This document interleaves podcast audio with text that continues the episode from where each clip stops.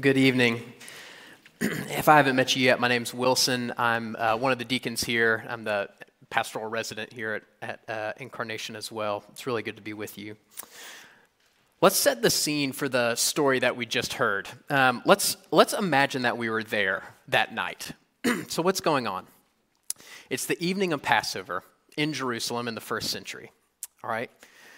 You're in the city of Jerusalem where everyone across the entire city is doing the same exact thing. They're having the same meal, the Passover. Just like Moses had instructed in the reading from Exodus that we heard earlier. So families would gather together on this evening, and the head of the family would lead this ritual meal. He would break bread to start the meal. He'd bless the cup at one point, and then he would lead the rehearsing of this great story of when God delivered Israel from Egypt and rescued them from slavery. It's the Passover. It's the great feast day. And this meal did a couple of things for the people who celebrated it. One, it helped them remember what God had done when he broke the back of the enslaving power of Egypt, when he sheltered his people from the storm, when he brought them out of their slavery and into his arms, into freedom. But this meal also anticipated what God would one day do in the future, because Israel's sin and their failure to carry out their vocation as God's people had left them in exile. The first Exodus had not fixed the problem, and so Israel, every time it celebrated the Passover, was anticipating that God would do something great again. There was this pins and needles sort of anticipation that was happening on that Passover night, as it did every year. One day, God is going to do a great and final thing. He would deliver Israel fully and finally. All over the city, this meal is happening. The celebration of remembrance and anticipation. Except at one table in the city where something incredible was happening and something just different. While all around, the city took no notice of this thing that was going on, unbeknownst to the rest of the city and definitely to the rest of the entire world. God was about to do the thing that this meal had been anticipating for so long. And so one Passover table in the city of Jerusalem that night was being transformed.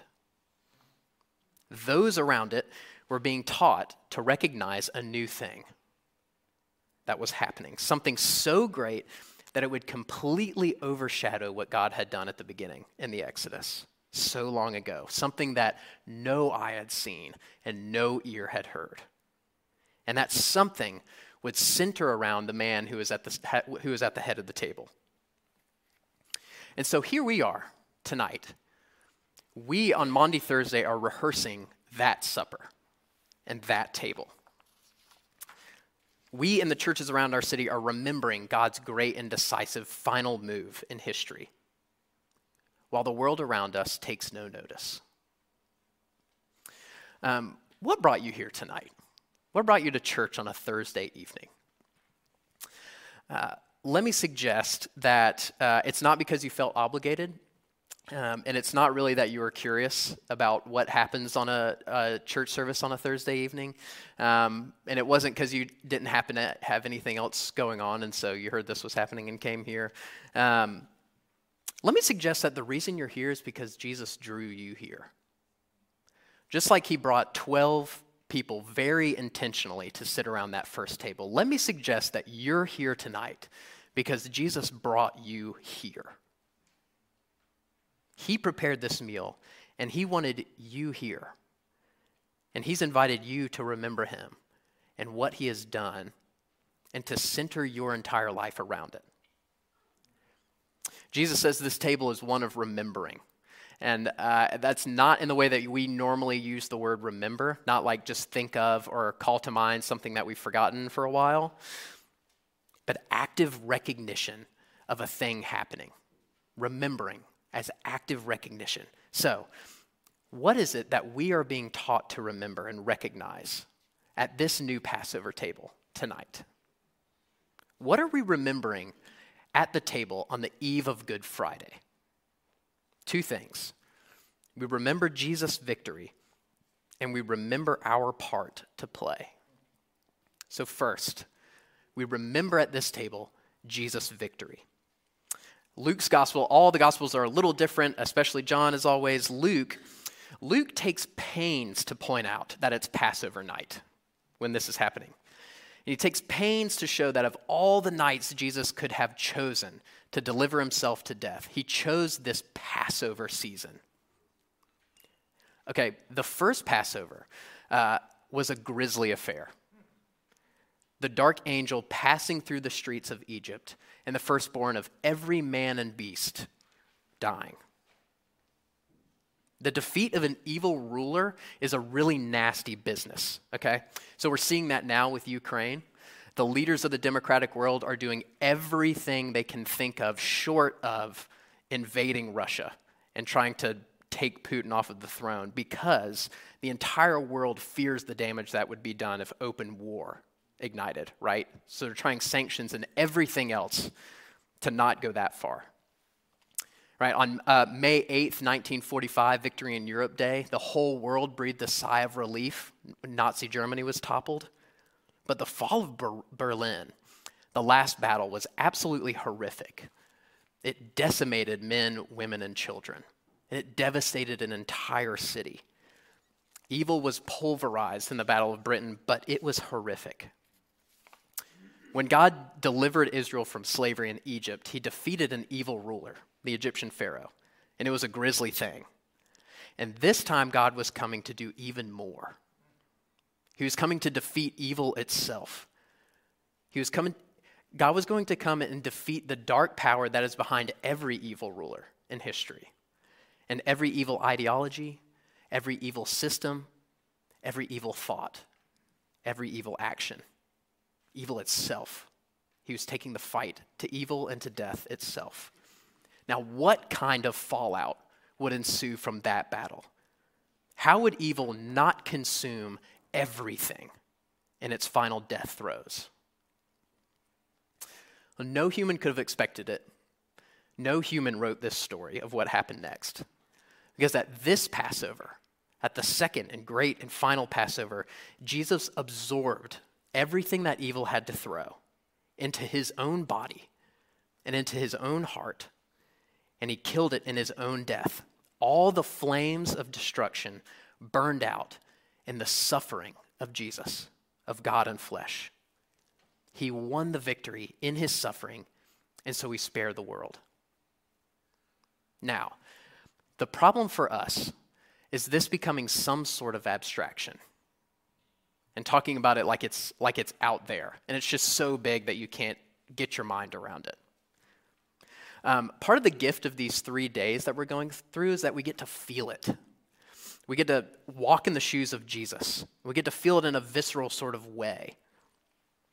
And what we're called to do over the next couple of days is to bring the grittiest, sharpest pains that we experience in real life and our sins and the sadnesses that we bear on our shoulders and bring those things to the foot of the cross, to Jesus, to the crucified Lord. Real pains to this real person. Because Jesus did not experience loneliness in some abstract way on this night. He was really betrayed by a real friend. And he was disowned by an even better friend who should have been there on this night when he needed him most. And Jesus didn't experience shame and abstraction. He actually felt the full force of Satan's schemes, the accuser's schemes. And Jesus on the morning of Good Friday was very publicly paraded through as a liar and as a false messiah, as a deceiver of Israel, and as a weakling who failed to deliver. He was mocked and he was shamed. He hung on the cross dying a sinner's death. He became sin for us. So the shame and the pain and the brokenness that you bear, that you feel, the power of those things is only broken when you bring them to the one who broke them, who defeated them by taking them into himself and breaking all of their power. At this meal, you remember his body broken for you. And you remember his blood poured out for you, the great signs of the new thing that God has done, deliverance from it all, victory. This table then is a place to remember his victory. And every Sunday, this table is the most joyful part of the service, right? For this reason. But tonight, there's this unique opportunity on the Thursday before his death to come to this table with his suffering in front of us, with Good Friday on the next day. And the reason that's an opportunity is because we can look at Jesus' sufferings in front of us and we can bring our sufferings there, to that place, and lay them there. As literally as he experienced betrayal and shame and pain, so he takes your literal shame and betrayal and pain and woundedness into himself.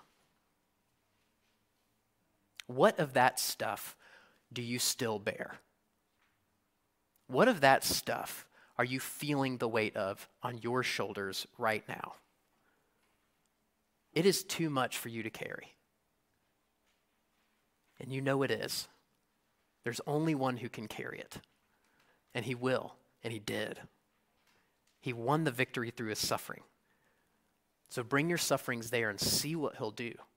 It's the first thing we remember at the table is Jesus' victory, which purchased freedom for us through the suffering he went through. Second, when we come to this table, we remember our part to play. We've got a part to play in this story. So Aubrey said it right at the beginning. This table is not a place where we're given new ideas that are helpful and good, right? That happens, but really this table is the springboard for action. It propels us into the world. We recognize at this table the victory Jesus won through his suffering over all evil and death. And we leave here and we go into the world.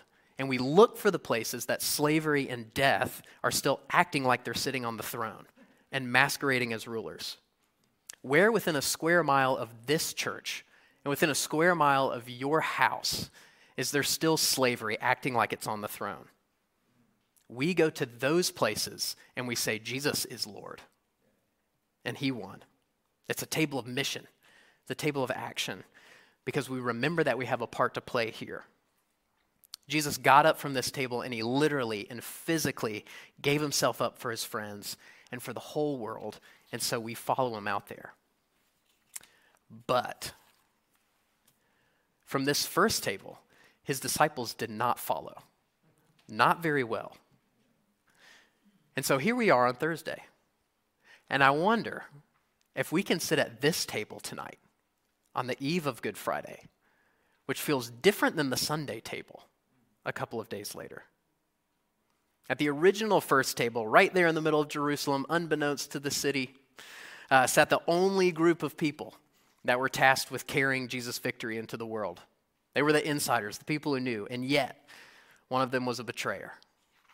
And one of them, the captain of the bunch, would deny he knew Jesus at all just a few hours later. And all of them, at the 11th hour, were still misunderstanding what the way of Jesus was all about. And were arguing about who was the greatest and talking about finally picking up some real swords and getting something done. Part of what we do tonight is we see ourselves sitting at this first supper. Jesus brought us to this place as his family, and we bear his name into the world, and yet, how often have we left him?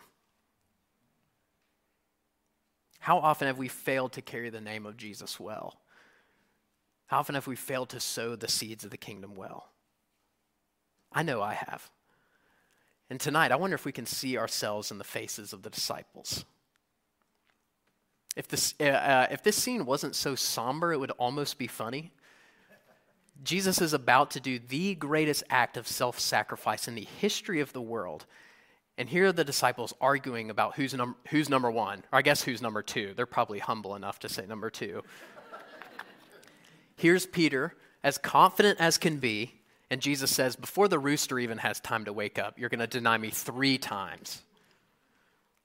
And in the last verses where Jesus is saying, remember when I told you don't need to bring money or clothing or an extra cloak or any of that stuff, you'll receive a warm welcome. Did you lack anything? And they all said, no, we didn't. And he says, but from now, expect hostility. So as it were, pack your bag and have your sword ready because it's about to get rough. And they say, yeah, we've got a couple of swords here. Like, are we about to do this thing finally?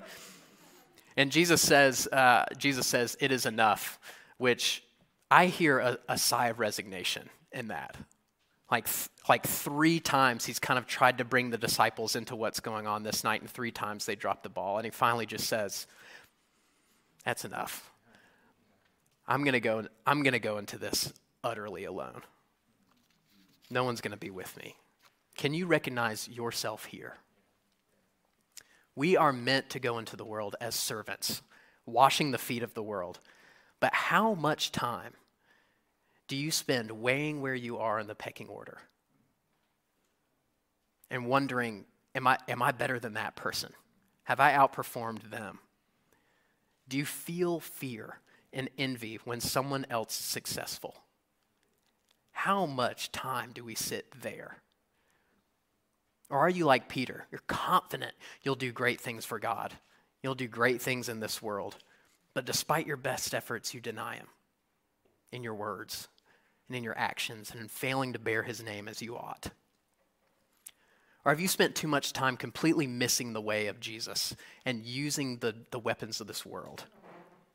Bitter anger and blame shifting, righteous indignation, holding up a silly sword or two in Jesus' name. The disciples would have celebrated this meal for the rest of their lives, right? And it was joyful, and it was an incredible celebration on the other side of the resurrection. But I imagine every time they celebrated this meal, they thought at one point, at least for a second, about that first one and about what it felt like and about what they did when they got up from the table versus what Jesus did. Playing our part in the greatest story ever told only works when we are operating out of a deep well of humility. That it's not us. Do you feel how you've missed it? Do you feel the weight of how you have let him down, the one who has never let you down? Maybe not. Maybe Jesus needs to still speak a hard word to you, like Peter. But if you do, I want to say this to you, that Jesus got up from the table that night alone. And he walked into the darkness alone. And though we haven't played our part, he played his. The weight of the world is not on your shoulders. It fell on his shoulders. And that, in the unbelievable plan of God, was the whole point to begin with. And so when we go out, we can go out with this lighthearted joy, right? So don't hide in shame. If you feel the weight of failure, if you feel the weight of sin, the one thing you shouldn't do is hide in shame. But carry all of it to the cross tomorrow and leave it there. Bring all your bitter memories, all your undeserving to be called by Jesus' name, bring it all there and see what new thing God is going to do. There's going to be another table on Sunday, the table of resurrection and restoration, a table of new hope and a renewed vocation and a clean slate of forgiveness. From this moment on, Jesus goes alone. And in the mystery of God, the good news comes to fruition. No one in this room entered the darkness of death with him. He tasted it all so that we could be free. And so it holds no power anymore. And so we can be remade. And so we can be renewed. And so we can play a part again in his good grace. Thanks be to God. In the name of the Father, the Son, and the Holy Spirit. Amen.